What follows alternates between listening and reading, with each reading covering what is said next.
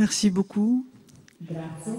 Euh, je suis déjà, je m'ex- je m'excuse auprès du public ici présent de ne pas parler italien, une, langue si belle et dans laquelle j'aurais aimé pouvoir dire ce que je sais dire en français. et je sais que pour la traductrice, ça n'a pas toujours été simple de trouver des équivalents. Euh, voilà. Merci à Antonio. Merci madame. Merci à vous. Et je, pour me livrer à un exercice moins difficile, je vais vous lire lentement un texte que l'on m'a demandé euh, d'envoyer,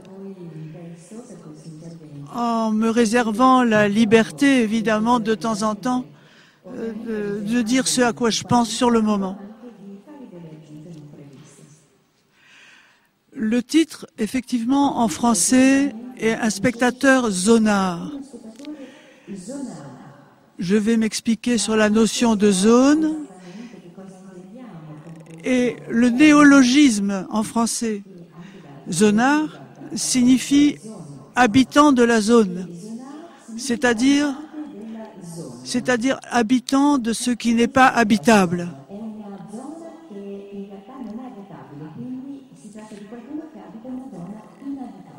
Et de là, vers la clandestinité, nous en verrons les implications politiques.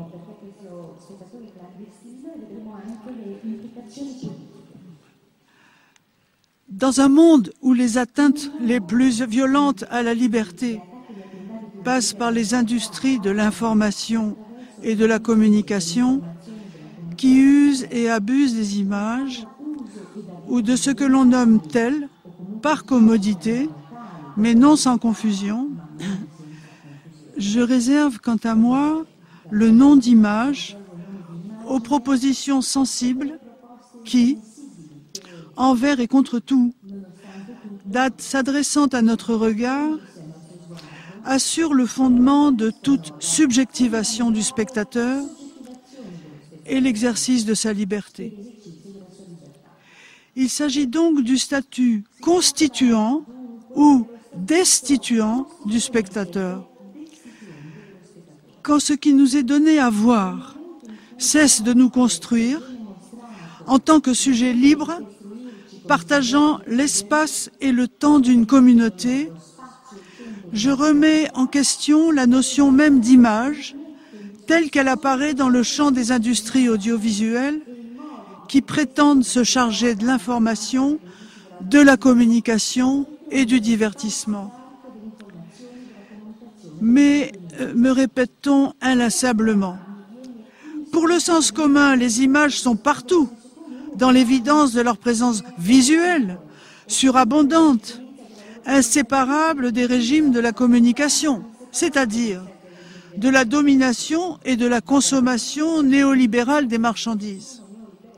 En effet, on appelle aussi couramment images les objets d'un marché. Elles sont même devenues, dans ce cadre du marché, l'agent le plus efficace et producteur de vente et de profit. On ne vend plus que des images. Et les images sont à leur tour les meilleures vendeuses de ce qu'on nous demande d'acheter en tant que client. Les images créent une clientèle et nous devenons clients des images. Guy Debord avait parfaitement pressenti cette confiscation de la zone émancipatrice par les arpenteurs du grand capital. Cette confiscation eut lieu sous le signe de ce qu'il dénonça sous le nom de Société du spectacle. Je souhaite, quant à moi, déjouer la perversité politique de cette homonymie qui conduit à confondre le vrai pouvoir des images et des opérations imageantes et les images du pouvoir. L'image est donc un terme qui désigne des régimes totalement contradictoires quand il s'agit d'évaluer les ressources affectives et critiques données au spectateur ou celles qui lui sont confisquées. Pour voir une image, il ne suffit pas d'avoir des yeux. Encore faut-il que ce qui est donné à voir traite le spectateur en tant que sujet de la parole, disposant librement de sa pensée et de ses affects. Toute réflexion sur la condition du spectateur suppose la reconnaissance en chacun de nous d'une capacité de produire non seulement les formes d'une réalité, les figures d'une mémoire partagée, mais encore le pouvoir d'accueillir, dans le refus de l'impossible, toutes les propositions fictionnelles du possible et de la possibilité. Si les images peuvent être pensées, produites et opérées dans leur fonction constituante, c'est-à-dire dans le pouvoir qu'elles donnent et l'émancipation qu'elles proposent, il est inévitable que l'ordre régulateur dominant veuille s'en assurer le monopole et le contrôle, tant au niveau de la production que de la diffusion. La formation du regard et avec elle l'information sont donc les enjeux d'une économie politique dans le champ de la production et de la création. Toute instance de domination veut pérenniser son pouvoir, donc immobiliser toute énergie transformatrice qui menace l'hégémonie du marché. Qui veut régner sans entrave et sans fin veut nécessairement contrôler l'information et la création, veut nécessairement limiter ou même anéantir l'exercice de la liberté en s'appropriant pour son compte les énergies mises en mouvement par les gestes producteurs de spectacles. L'arme du pouvoir contre ce libre exercice de la liberté consiste à se rendre maître des conditions de la création, maître des réseaux de diffusion et finalement, expert comptable dans la distribution des savoirs comme des jouissances. C'est pourquoi je propose une brève réflexion sur le site où se déploie ce que moi j'appelle image, dans l'espoir de mieux saisir ce qui fait de tout geste imageant, dans son régime constituant, le geste qui s'ouvre à tous les possibles. Ce site de résistance à la domination est de fait un espace singulier auquel je donne le nom de zone, zone d'émancipation qui fait surgir et éprouver les affects de la joie. Lorsque l'on produit des images, c'est pour répondre à des motivations multiples. Il peut s'agir de donner sa forme au passé, de construire des, écarts critiques avec la réalité présente, ou bien encore de dessiner des futurs possibles aussi bien qu'improbables. Mais il s'agit toujours d'ouvrir un espace d'indétermination qui donne à tous, sans distinction, la possibilité et la force d'inventer des mondes, de composer des récits en transformant la réalité elle-même. Si le réel est désigné comme ce qui nous résiste, on ne dit pas suffisamment qu'inversement, les images sont le registre majeur de notre résistance au réel. Partant de cette hypothèse transformatrice et énergétique, plutôt que d'images, je préfère parler d'opérations imageantes et des gestes imageants pour désigner les sources d'énergie qui, dans tous les registres du sensible, et pas seulement dans le registre visuel, produisent des formes dans le champ originaire d'une indétermination radicale. Ces opérations offrent à tous, à tous ceux à qui elles s'adressent, le choc émotionnel que procure la rencontre avec les formes de notre propre liberté.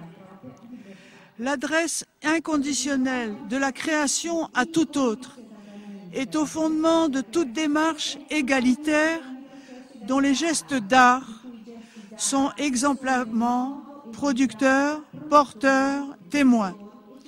C'est en ce sens et en ce sens seulement que le monde de la création est en charge plus que tout autre de la vie politique.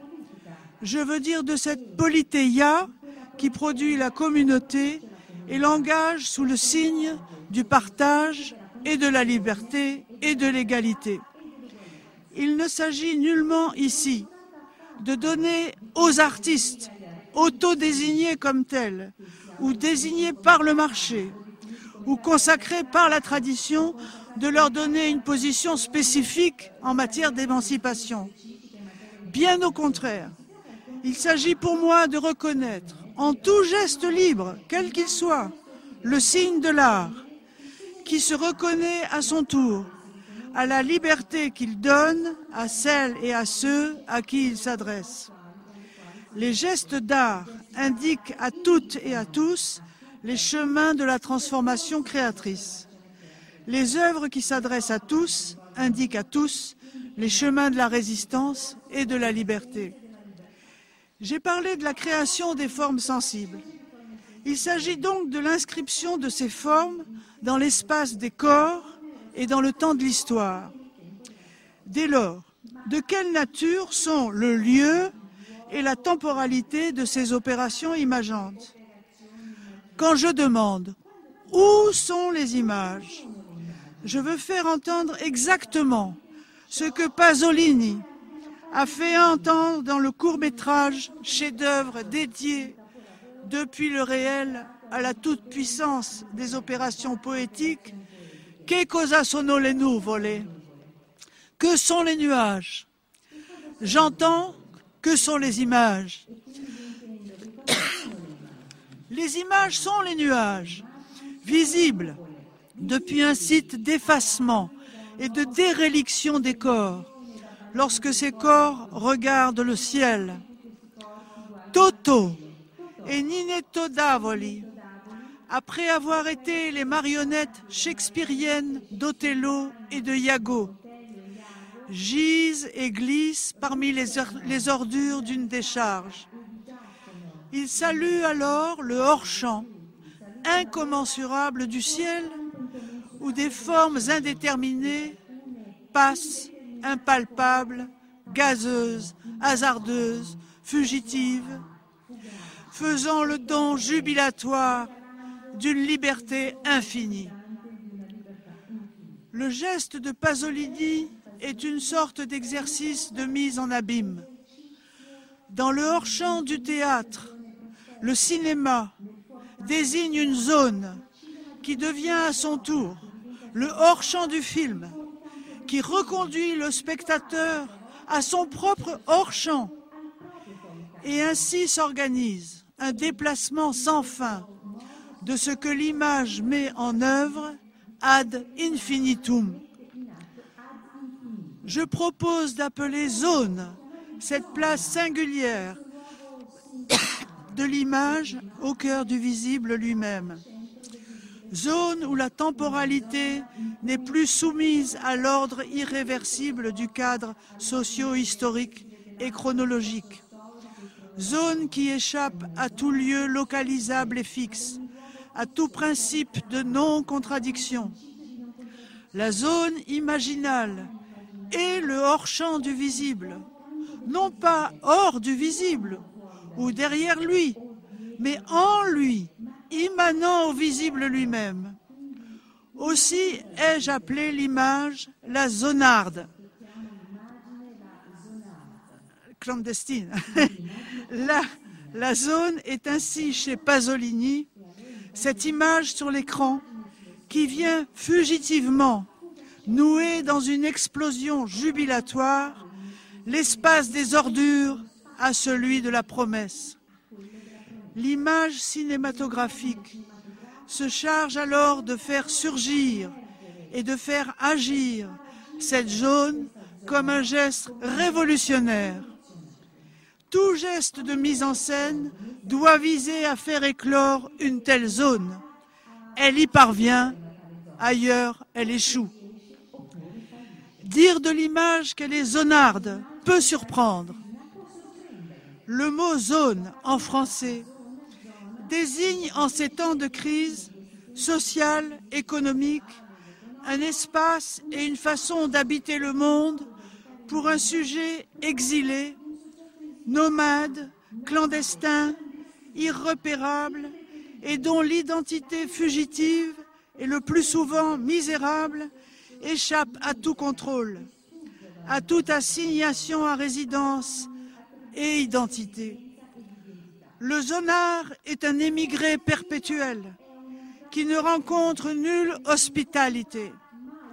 Le zonard habite le hors-champ de l'espace normalisé, contrôlé. Il est marqué du sceau de l'extraterritorialité aux marges de l'espace urbain nommé intramuros. Les murs, ceux des prisons comme ceux des frontières, enferment essentiellement ceux qu'ils veulent protéger de tout contact avec la zone et avec les zonards. Les murs en Israël fabriquent un nouveau ghetto derrière lequel tout doit disparaître, tout ce qui n'a droit ni à la forme ni à la consistance. Intramuros, on préfère croire qu'il n'y a rien de l'autre côté. Ce néant imaginaire est à proprement parler l'être de la zone, de ce qui de ce fait devient site d'exclusion et de menace. La zone, c'est souvent dans nos cités la banlieue, le no man's land, le terrain vague, mais c'est aussi la friche désertée devenue squat, voire site créatif, jachère culturelle, terre laissée à son sommeil réparateur en attente des nouvelles semailles et de la fécondité à venir. Le zonard, lui, est l'habitant furtif de l'inhabitable. C'est pourquoi il passe pour voisin du crime, ami du désordre, voire du chaos. Mais n'oubliez pas que Caïn en grec veut dire bailler. Chaos est le bâillement de l'être, la béance ouverte à toutes les formes du possible, à mi-chemin entre la veille et le sommeil, au bord du rêve. Mais lorsque je choisis ce mot pour parler de l'image, je fais un pas de plus, ou plutôt un pas de côté, une sorte de saut salutaire, car je souhaite interroger les images, non pas pour en faire un monde à part, un lieu sans place pour personne, ou en faire une place qui ne donne lieu à rien, mais plutôt pour découvrir dans nos opérations imageantes des opérations interstitielles, clandestines, au cœur même de notre intimité, dans le sous-sol actif des dispositifs sociopolitiques du pouvoir. L'image est gyrovague, souterraine, dans un monde dont elle nourrit les plus beaux rêves, mais aussi les cauchemars. Je veux indiquer par là que le site de nos gestes imageants est un lieu fictionnel où nous nous, déplaçons dans des temporalités irréversibles, dans des temporalités réversibles, excusez-moi, réversibles, entre des identités hybrides, brouillées, indifférentes à toute contradiction. Nous zonons parmi les images dans un terrain vague, invisible, actif, au cœur du visible lui-même. Opération sournoise qui déjoue le pistage des chasseurs et qui nous protège du danger de devenir la proie de l'ordre dominant, image faible, fragile, qui peut répandre aussi bien la joie que la terreur. Ces opérations imageantes sont distinctes des opérations discursives et des opérations cognitives. L'écart essentiel avec le registre cognitif ne signifie pas pour autant que les gestes imageants les plus créatifs ne nous font rien savoir ou connaître. Cela signifie qu'au contraire, les effets cognitifs eux-mêmes, les images sollicitent toujours d'abord la croyance. Et c'est dans le frayage de la croyance que vient s'inscrire le registre du savoir. Nous croyons ce que nous voyons et nous ne savons que ce que nous croyons. Je rappelle cet aveu terrible de Raymond Aron, à qui l'on avait appris en pleine guerre l'existence des camps d'extermination, qu'il n'avait pas vu et dont les nazis avaient précisément composé l'invisibilité, afin que la chose restât pour tous incroyable à proprement parler. Raymond Aron a dit Quand on me l'a dit, je l'ai su, mais je ne l'ai pas cru. Et comme je ne l'ai pas cru, je ne l'ai pas su. La stratégie perverse de l'incrédulité opère ainsi chez les négationnistes lorsqu'on leur montre les images des camps et qu'ils ne veulent pas croire ce qu'ils voient afin de ne rien en savoir. Ce n'est pas la vérité d'une image qui la constitue comme document offert à la connaissance. La question de la vérité en matière d'image relève du régime éthique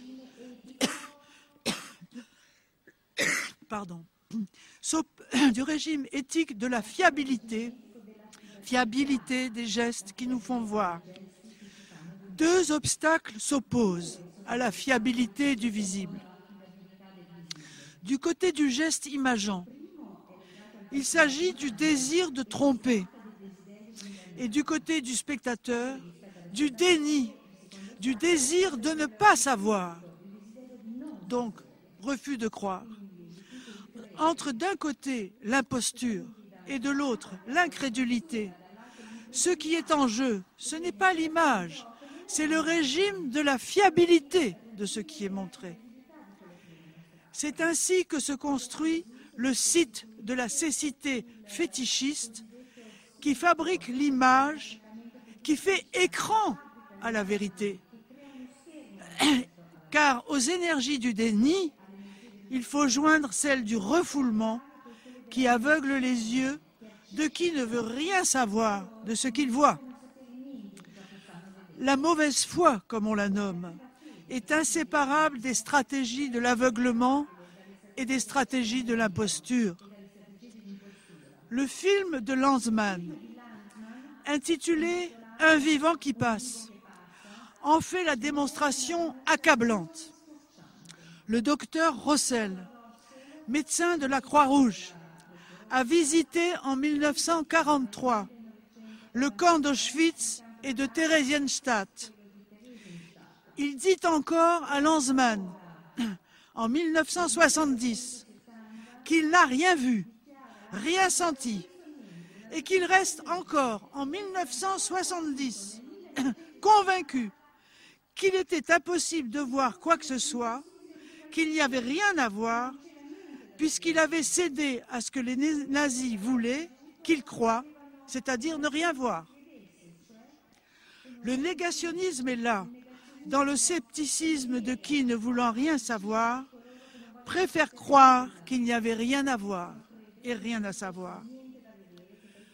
Vous entendez donc le verbe croire dans sa polysémie fonde les registres aussi divers que contradictoires de notre rapport à la vérité et à la confiance que mérite la relation qui s'instaure entre celui qui montre les images et celui qui les regarde. Cette situation fondatrice de la croyance est à la racine de tous les crédits, de tous les contrats, des promesses, des abus de confiance dont on peut user et abuser, y compris dans le pouvoir d'informer. Les images ne mentent jamais et elles ne disent jamais la vérité. C'est la nature de la relation entre le sujet qui fait voir et le sujet qui regarde, à qui il s'adresse, qui porte la responsabilité éthique du rapport de confiance et de fiabilité. Le christianisme, dans son choix pour le pouvoir exclusif des images, contre la parole, contre l'écriture, a été bâti sur ce principe, faisant de l'image le site insigne de toute croyance susceptible de constituer son, pouvoir en associant dans le même mouvement de notre économie psychique la soumission aux pouvoirs institués, la foi aveugle dans le récit de la révélation, la tenue des promesses, qu'il s'agisse des contrats et des crédits bancaires, le contrat pacifiant à la violence meurtrière. Tant que l'image n'a pas fait l'objet d'un statut éthique de la croyance, toutes les stratégies de la crédulité et de l'aveuglement usent de la dissimulation comme de la surexposition qui fait de l'image l'instrument du pouvoir et l'outil de la soumission.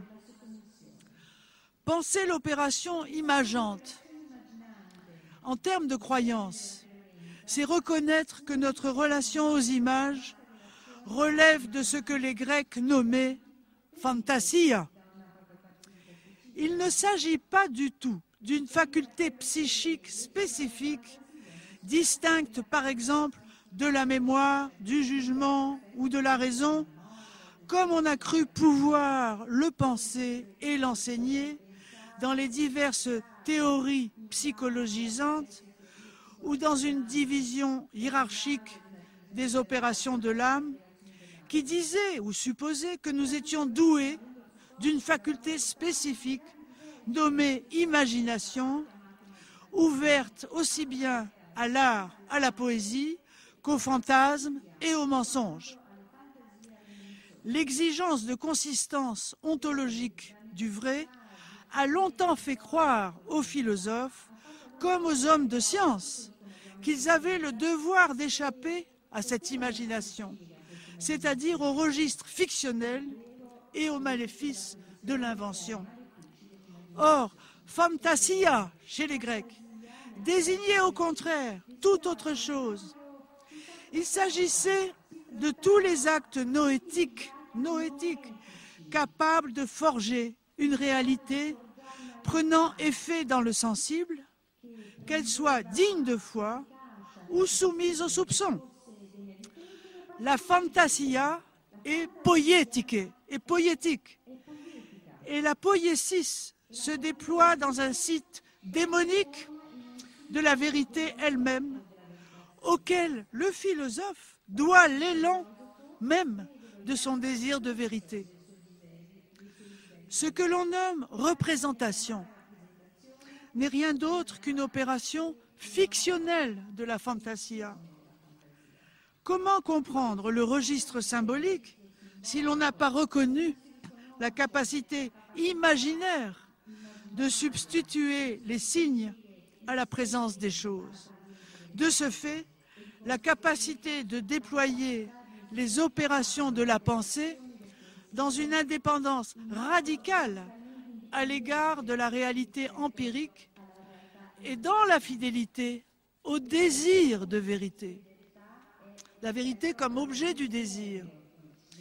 C'est que l'humanité, qu'on le veuille ou non, est une affaire de forgeron, de forgerie, dont les gestes font avenir les figures de notre réalité, celles de l'ordre dominant, mais aussi celles qui contestent la légitimité de cet ordre, l'universalité de la domination, celles qui s'insurgent contre tout ordre de la nécessité, qu'il s'agisse de la nécessité naturelle ou du poids des pouvoirs institués.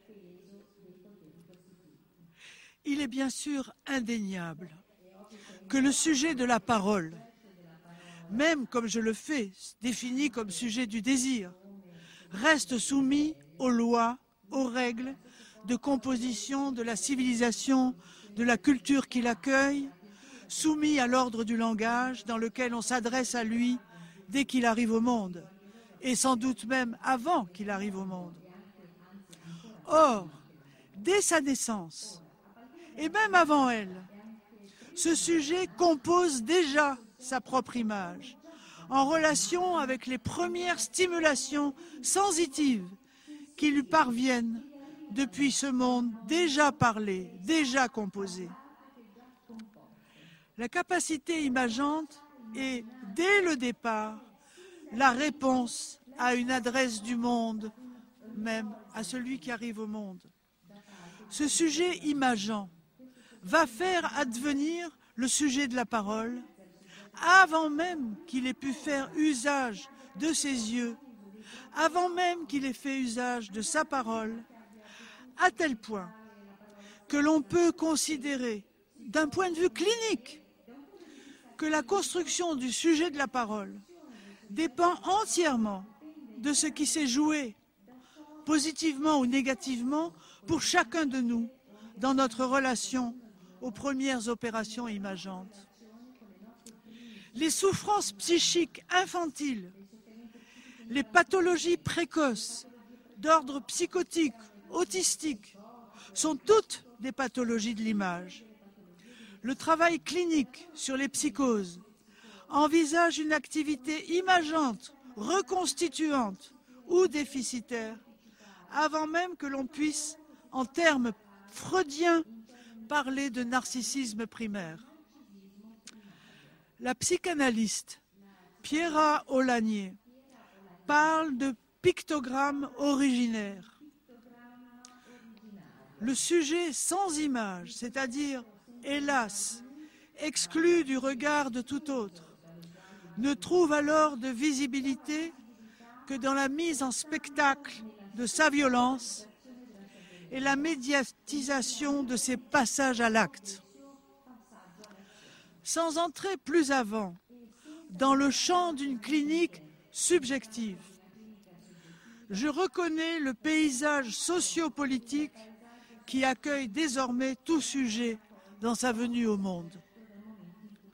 Au-delà des inscriptions familiales, c'est l'empire des fictions capitalistes qui impose à notre croyance toutes les figures spectaculaires du bonheur et de la terreur massifiée, images formatées, produites en série, telles que des produits prêts à la consommation et au recyclage. Le spectateur, tout jeune, est pris dans le spectacle et sa visibilité fait partie du marché, sa propre visibilité fait partie du marché. Le droit à l'image, le droit au regard de l'autre porte la marque dès le départ de cette mercantilisation de l'image de soi, qui au même moment devient un signe diffusé, répandu sans limite sur ce qu'on appelle aujourd'hui les réseaux sociaux, réseaux privés de toute sociabilité.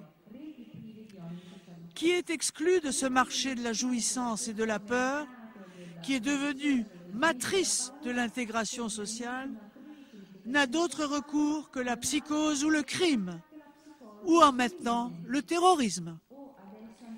Les consommateurs sont consommés à leur tour par l'industrie spectaculaire de la communication planétaire.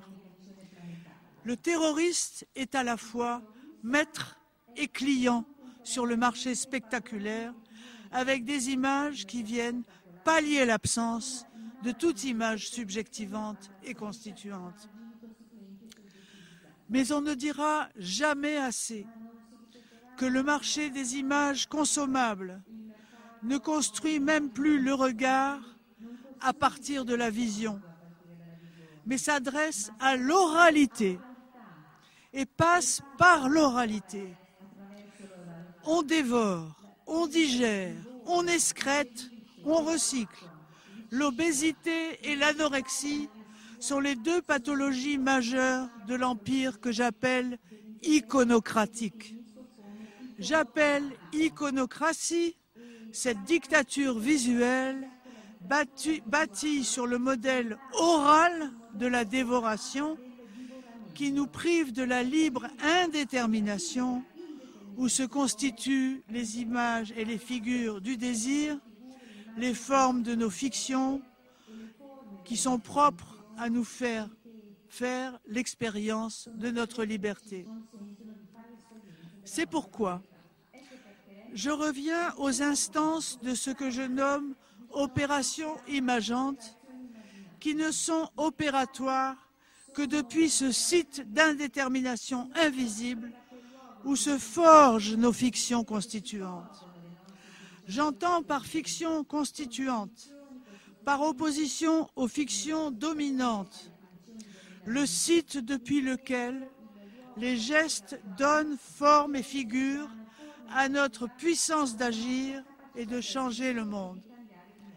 Les opérations imageantes sont les gestes énergétiques qui peuvent s'emparer de tous les matériaux, de tous les signes, pour nous donner la parole et faire de nous les insatiables forgerons du possible, triomphant de l'impossible. Peindre, chanter, filmer, danser, faire la cuisine, tous les jeux sont possibles dans la zone, ce qui signifie aujourd'hui, dans cet empire des catastrophes que l'on dit inévitable parce que structurel, qu'un autre autre monde est pensable et possible. Seules les opérations imageantes peuvent nous permettre d'en finir avec le fatalisme des structures, à condition que l'on s'arrache à l'univers de la nécessité. Pour cela, il faut détrôner les forgerons de l'impossible. Quand je propose cette autre voie, fondée sur un autre lexique, celui de la zone, afin de faire, des opérations imageantes une énergie révolutionnaire, présente en tout sujet de l'humanité à venir, je souhaite m'appuyer sur deux piliers fondateurs, l'un antique, l'autre moderne. L'un, la Cora platonicienne, l'autre, l'inframince de Marcel Duchamp. En effet, je traduis par zone ce que Platon, dans le Timée, d'une façon aussi remarquable que surprenante, appelle Cora, alors même qu'il cherche à situer le lieu de naissance de toute icône, que l'on pourrait traduire commodément par image, mais qu'il faut en vérité traduire par semblant, c'est-à-dire par forme sensible d'apparition que prend une opération imageante. Platon fait l'hypothèse constituante d'un genre de lettres qui ne relève, dit-il, ni de l'éclat solaire du pur intelligible, eidos, l'idée, ni de l'obscurité caverneuse de l'expérience sensible, trompeuse et illusoire. Ce genre, écrit-il, est un troisième genre, triton genos. Il dit Il est difficile à penser qu'à noen. Il est obscur, amidron aporetikon. Mais sans doute pouvons-nous le saisir en rêve, au niropolumen. Ce troisième genre cite qu'il nomme Kora. Il le qualifie de réceptacle, upodoke, matrice, metra, nourrice du visible, qui donne son sein au visible, titenen oratu. Autrement dit, Kora n'est pas un lieu, topos, mais zone, dans le hors-champ de toute place naturelle, physique ou légitimée, occupée par les places et par les choses. Invisible, cette zone donne naissance au visible. Tel est le site de surgissement de l'image, c'est-à-dire du semblant, dans le tempo de ses apparitions et de ses disparitions. La zone, dit Platon, n'appartient ni à l'être ni au non-être. L'icône semblant de toute opération imageante n'est pas en grec un substantif, mais un participe présent qui parvient au visible depuis une zone d'indétermination absolue, difficile à penser. L'image n'est pas représentation, elle en est la condition depuis un site radicalement indéterminé, rebelle à toute opération identifiante, à toute fixité des places et des ordres. Indifférente, comme Freud le dira de l'inconscient, au principe de non-contradiction, à toute continuité chronologique, à toute différenciation, qu'elle soit nominale, sexuelle, grammaticale, locale ou temporelle. L'image est zonarde. Elle se tient sur un site pelliculaire, membraneux, où il n'y a ni rapport sexuel, ni mélange au cœur de l'union. C'est bien là ce que les pères de l'Église disaient de la nature du Christ, qui n'était rien d'autre que la nature de l'image. Eikon tu patros, image du Père. Il n'est que le, il n'est qu'image, de toute image. Il disait de cette image qui s'appelle Christ qu'elle est union sans confusion, ce qui dans le réel est irréductiblement séparé ou mis en rapport dialectique. L'opération iconique, l'incarnation, n'est pas dialectique, en ce sens que le séparé en elle n'est pas pris dans un mouvement productif, mais se tient dans la tension interne de son improductivité, dans le tempo insigne de son apparition fugitive. Vous connaissez encore un peu de temps et vous me reverrez, encore un peu de temps et vous ne me verrez plus, etc. C'est fugitif. Il ne fait que passer. La pensée patristique n'a cessé de métaphoriser cette conception sous le signe des fables, de la christologie et de la mariologie. La membrane virginale n'est que l'écran où viennent s'inscrire les signes et les figures qui traversent la zone iconique. Cette image zonarde est celle à laquelle sont fidèles tous les gestes créatifs elle est le site hétérotopique de tous les possibles, de toutes les énergies transformatrices. Je vous rappelle qu'en grec, zoné, c'est la ceinture. C'est la ceinture. Et dans les icônes byzantines, la Vierge, qui est appelée Kora Ton c'est-à-dire zone de ce qui n'a pas lieu, zone lieu de ce qui n'a pas lieu, est aussi appelé ceinture. Et pour ma plus grande surprise, en me promenant hier dans Modène, j'ai découvert qu'il allait y avoir à Modène, à partir d'une exposition d'icônes, Mostra d'icônes, à Chiesa di San Giovanni, avec une inauguration et l'affiche de cette exposition.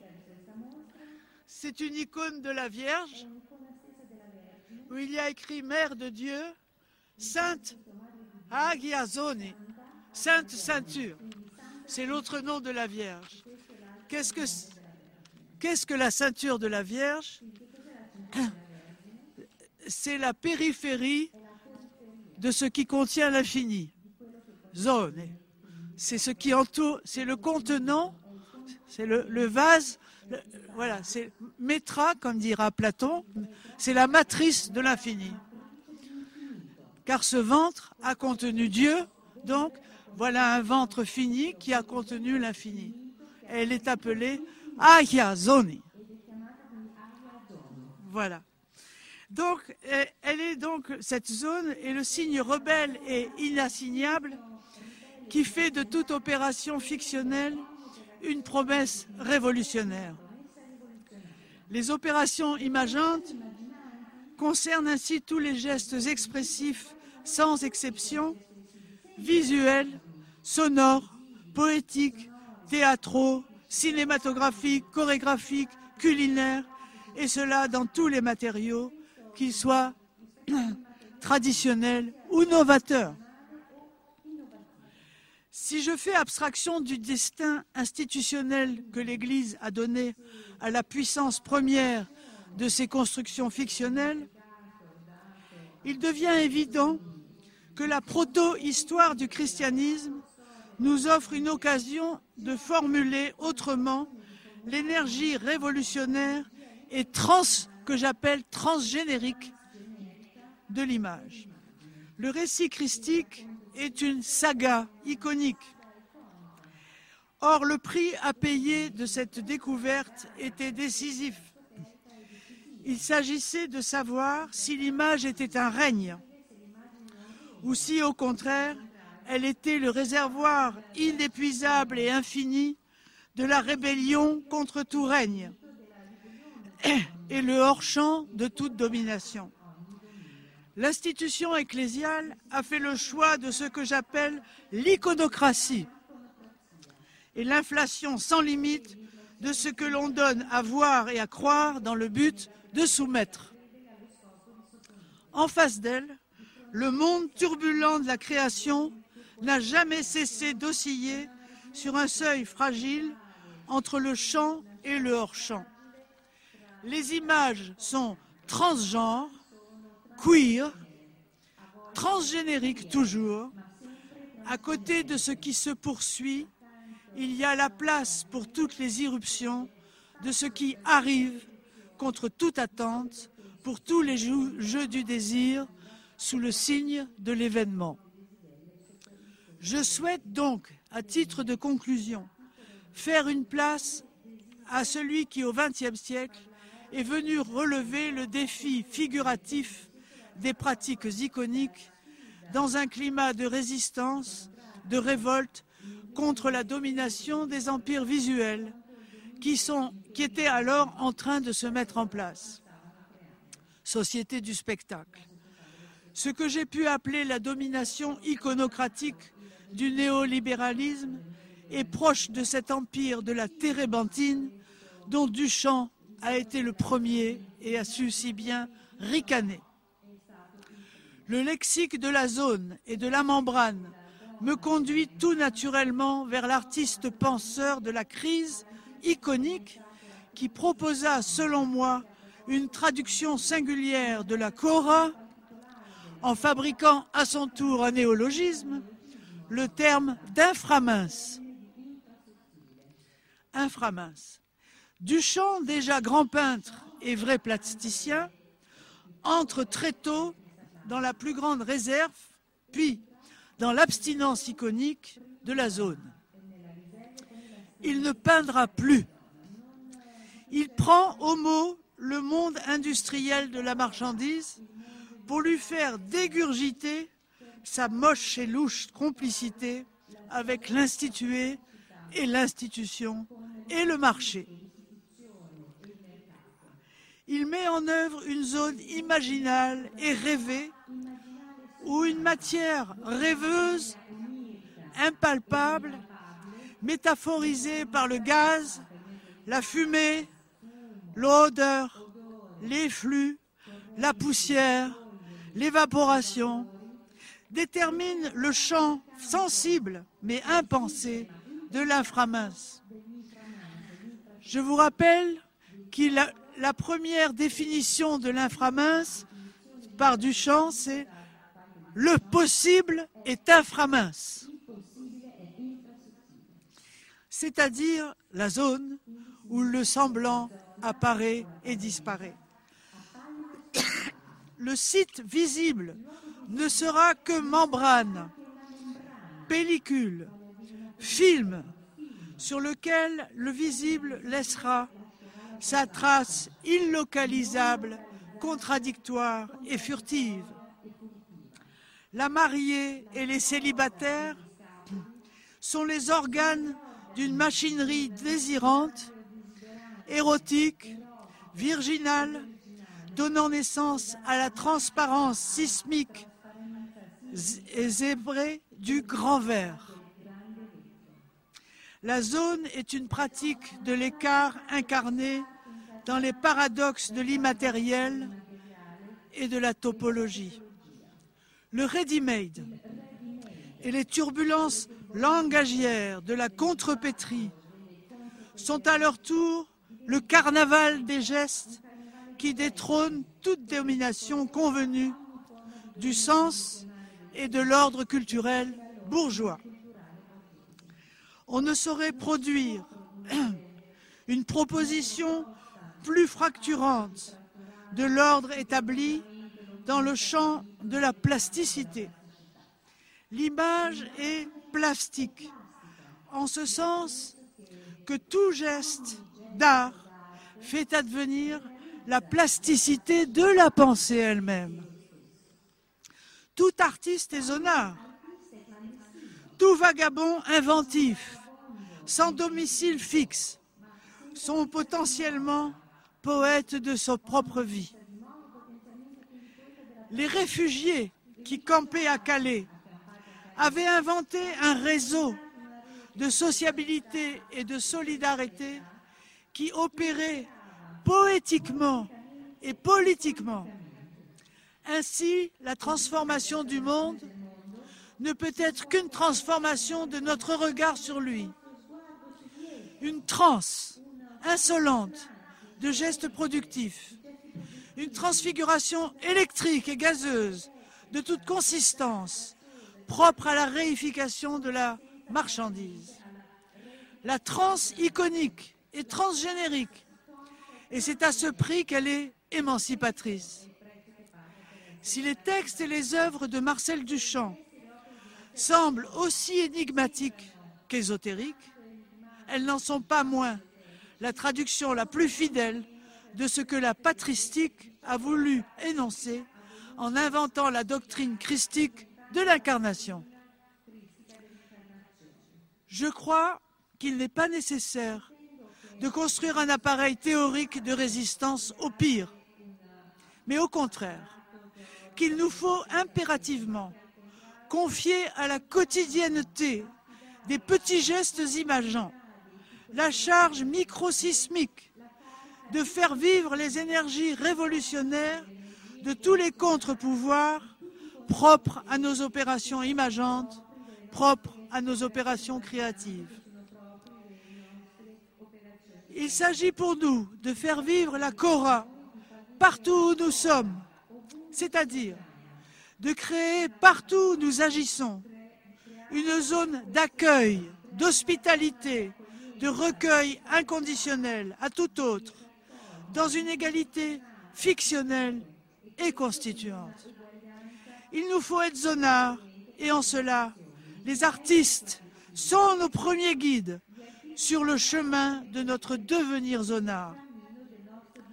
La zone n'est pas ailleurs, ni lieu d'exclusion, ni désert privilégié qui échapperait à l'espace des dispositifs de pouvoir. La zone est ici, au cœur même de ces dispositifs, le site invisible, irréductible, clandestin de l'énergie sismique qui redistribue sans cesse les places. Godard écrivait ceci. Pour voir, il ne faut pas avoir peur de perdre sa place. La clandestinité, vraiment, n'est pas sans risque. Elle n'est pas sans danger. Elle demande du courage. Cette puissance constituante s'exerce tant sur le plan subjectif que dans le champ collectif, c'est-à-dire celui de notre communauté qui tend à se constituer comme peuple. L'image est et doit être un état de notre relation au monde, à condition d'être fidèle à cet état naissant. Car la naissance est le paradigme de toute liberté. C'est le début de tous les possibles. Je rappelle l'expression d'Anna Arendt. L'homme est l'être des commencements. Ces quelques pas rapides, trop rapides, sont, j'espère, indicateurs de pistes et devraient permettre de conclure que l'image produit cette fiction constituante que nous appelons l'humanité et qui n'est pas un genre. Il n'y a pas de genre humain. Il n'existe pas de genre humain, hors du troisième genre, le genre de l'image, qui nous constitue. Parce que transgénérique, l'image est carnavalesque. J'entends par carnavalesque toute séquence temporelle où l'événement redistribue avec enthousiasme et violence les fonctions et les identités en les brouillant toutes. Le monde est une machinerie ludique dont on peut changer les règles, non à la mesure de la seule liberté que l'on s'accorde à soi-même, mais à la mesure de la liberté que l'on donne et que l'on accorde à tout autre, et sans condition. L'accueil de l'inconnu est une affaire d'image, et le spectateur émancipé, pour reprendre à Jacques Rancière sa formule, quand Pasolini a filmé Théorème, il a monté en image l'efficacité révolutionnaire d'une présence purement imageante. Terence Stamp, qui n'a pas de nom dans le film, n'est que icône zonarte et perturbante. L'arrivée de l'inconnu, sans nom, de celui qui ne fait que passer, par l'effet de son seul passage, est capable de révolutionner les corps, l'ordre social, les habitudes, les rapports entre hommes et femmes, entre parents et enfants, entre patrons et ouvriers. Pasolini, dans les années 60, a choisi la voie du rapport sexuel pour parler de ce qui va faire événement pour le désir dans l'arrivée de l'étranger. C'est une façon de dire que l'indésirable est désiré, que l'indésiré est désirable. Il est la surprise radicale de ce qui est inconsciemment attendu, car lui seul est capable de créer quelque chose, là où plus rien ne se crée, où tout se répète et stagne dans les ornières de la bourgeoisie capitaliste industrielle et consommatrice. Il est donc en vérité le sujet du désir au double sens du génitif. Un télégramme a annoncé Terence Stamp un autre le fait partir. Sans nom, il a un corps. Et ce corps est un détonateur. Ce corps et son regard font basculer le monde en accomplissant la chose la plus banale, la plus troublante, la plus énigmatique des choses, qui consiste à faire l'amour. Donc, que peut un corps? demandait Spinoza. La réponse est dans Théorème un corps peut faire la révolution. Et le spectateur peut ainsi devenir un corps révolutionnaire. Je vous remercie.